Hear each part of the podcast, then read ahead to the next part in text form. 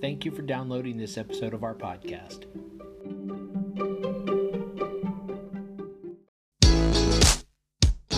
Hi, and welcome to the podcast for Solomon Staircase Masonic Lodge number 357, where we talk about all things related with Freemasonry, including Hermetic teachings, philosophy, reason, spirituality, and much more. We're located in Buena Park, Southern California. Tune in as we continue to update our podcast with informative talks and articles for Masons worldwide and those who would like to inquire within.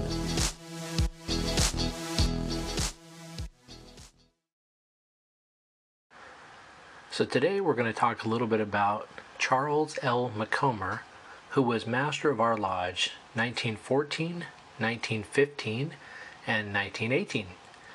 Now, according to the Grand Lodge website, he was initiated on February 18, 1909, passed to the degree of Fellowcraft on April 8, 1909, raised on May 3, 1909, so that's pretty quick.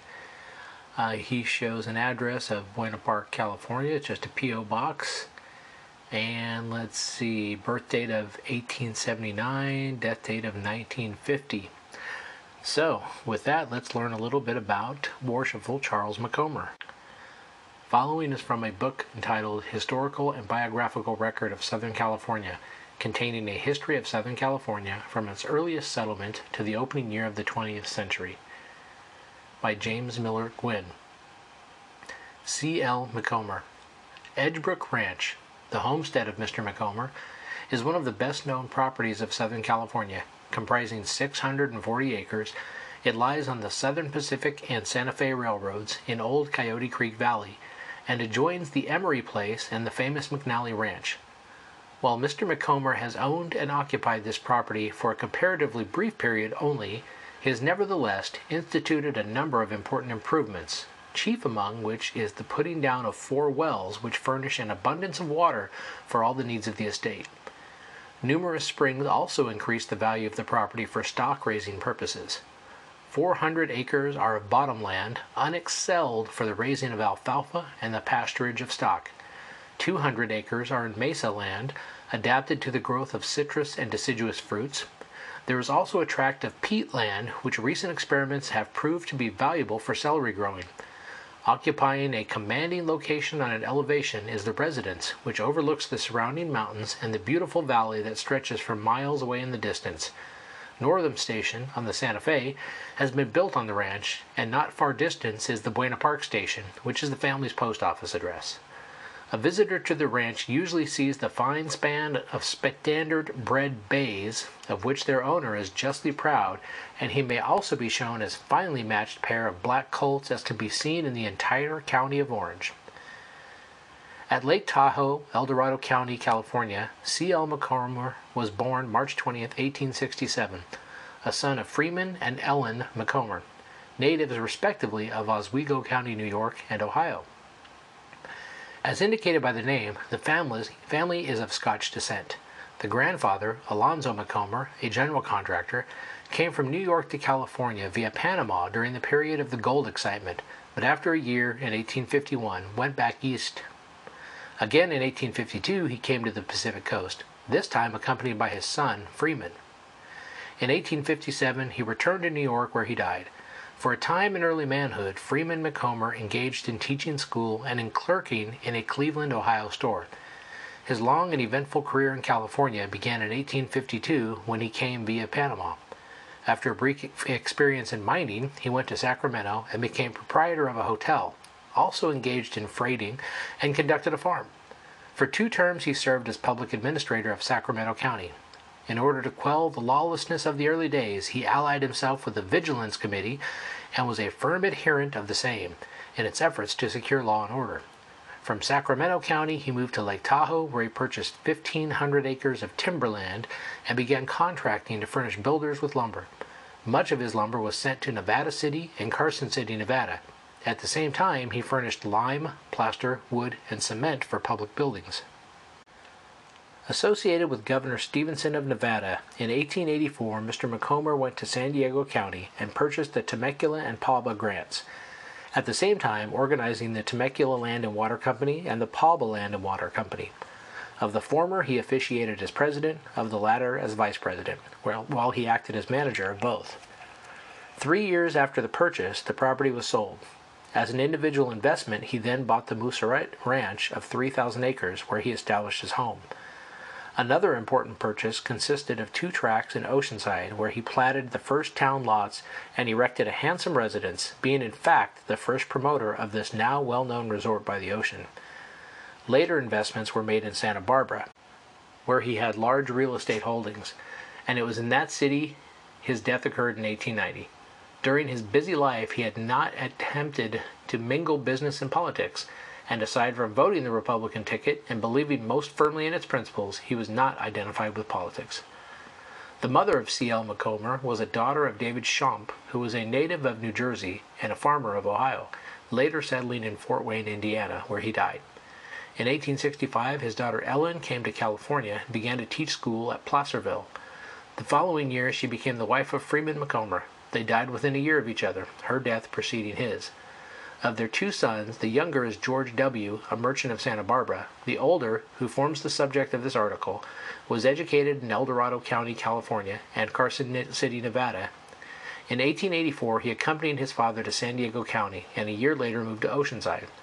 After graduating from a business college at San Bernardino, he went to Santa Barbara, expecting to begin an active business career but his plans were postponed by reason of an illness that continued 18 months. On regaining his health, he went to the Monserate Ranch in San Diego County, which he improved and operated. On the death of his father, Mr. Macomber was appointed administrator of the whole estate, valued at $150,000. The settling of the estate was a most difficult and responsible task, rendered especially onerous on account of the recent decadence of the boom and the consequent enormous depreciation in the value of property. For this reason the estate shrank to some extent, but the best of it was saved, and, finally, after eight years of almost constant labor, he completed the settlement. Meantime he had not neglected Monserate, but had made canals on the land bringing water from San Luis Rey River, and had instituted other improvements equally important.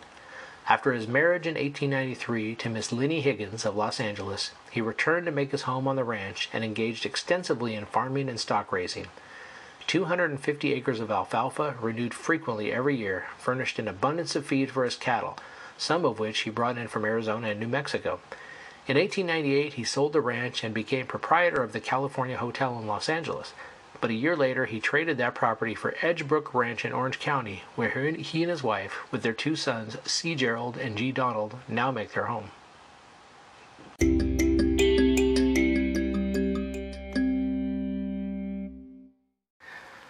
So, the interesting things you find as you're searching on the internet for members of your lodge, uh, these next two articles are about Worshipful Charles Macomber.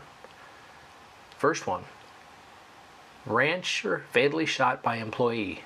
Perpetrator of deed escapes in buggy. Quarrel over money matters leads to crime. Police and sheriff's officers searching for man. Charles L. Macomber, a wealthy ranch owner of Buena Park, near Santa Ana, Orange County, was shot and fatally wounded yesterday afternoon near his home by George White, a ranch hand employed by him. The trouble arose in an altercation over money matters. According to reports received by the local police, White desired to quit his place and asked for a settlement. Mr. Macomber told him that a certain sum was coming to him and tendered him that amount. White, it is alleged, refused to accept the sum tendered and said he was entitled to more. A dispute followed, and finally the men engaged in a struggle, during which White drew a revolver and shot Macomber through the body. Macomber fell into a ditch at the side of the road where they had been standing, and White ran toward the barn, where he secured a horse and buggy and escaped by driving away at top speed. An hour elapsed before the body of Macomber was found. He was alive, but barely conscious. Shortly after, he was revived sufficiently to tell of the shooting. The sheriff of Orange County was at once notified and began a search for White. It is believed that White made his escape to Los Angeles or is in this vicinity, and Sheriff Hamill and the local police are searching for him. So that article was from 1907. And then we wondered if he was fatally shot, how on earth could he have been master of our lodge in 1914, 15, and 18? And we found this other article a little bit later in 1907. Charles M. Macomber will recover. Charles L. Macomber, the victim of a gun wound, who is well known here and who has been at the point of death at the California Hospital in Los Angeles, is reported to be much improved and probably out of danger.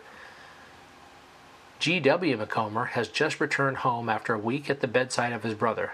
Doctors Bryant, Hill, and Babcock hope to heal the wound without the removal of the bullet, which is embedded in the back of the head and near the brain.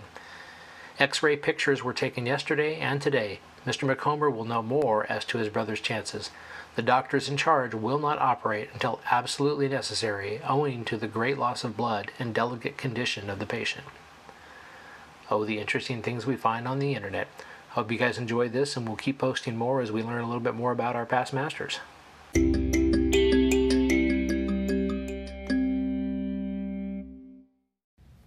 And one last little bit about Worshipful Charles L. Macomber. I had noticed that uh, a couple times I'd found information mentioning a school, and our Tyler, brother Steve Tubbs, did a little research last night and actually went over to the Historical Society office in Buena Park and found out that uh, all the information we do have on Worshipful Charles Macomber is correct, and the school was once Charles L. Macomber Intermediate School. And then I guess back in the 80s, when school districts were declining, uh, they tore it down.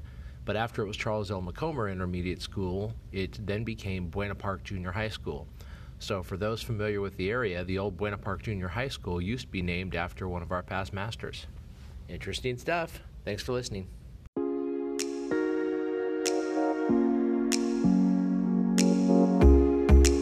Thank you for listening. If you like what you heard, please subscribe and leave us a comment. We enjoy hearing from our listeners. If you really like what you heard, share this podcast with your friends and lodge members. Visit us online at solomonstaircase.org.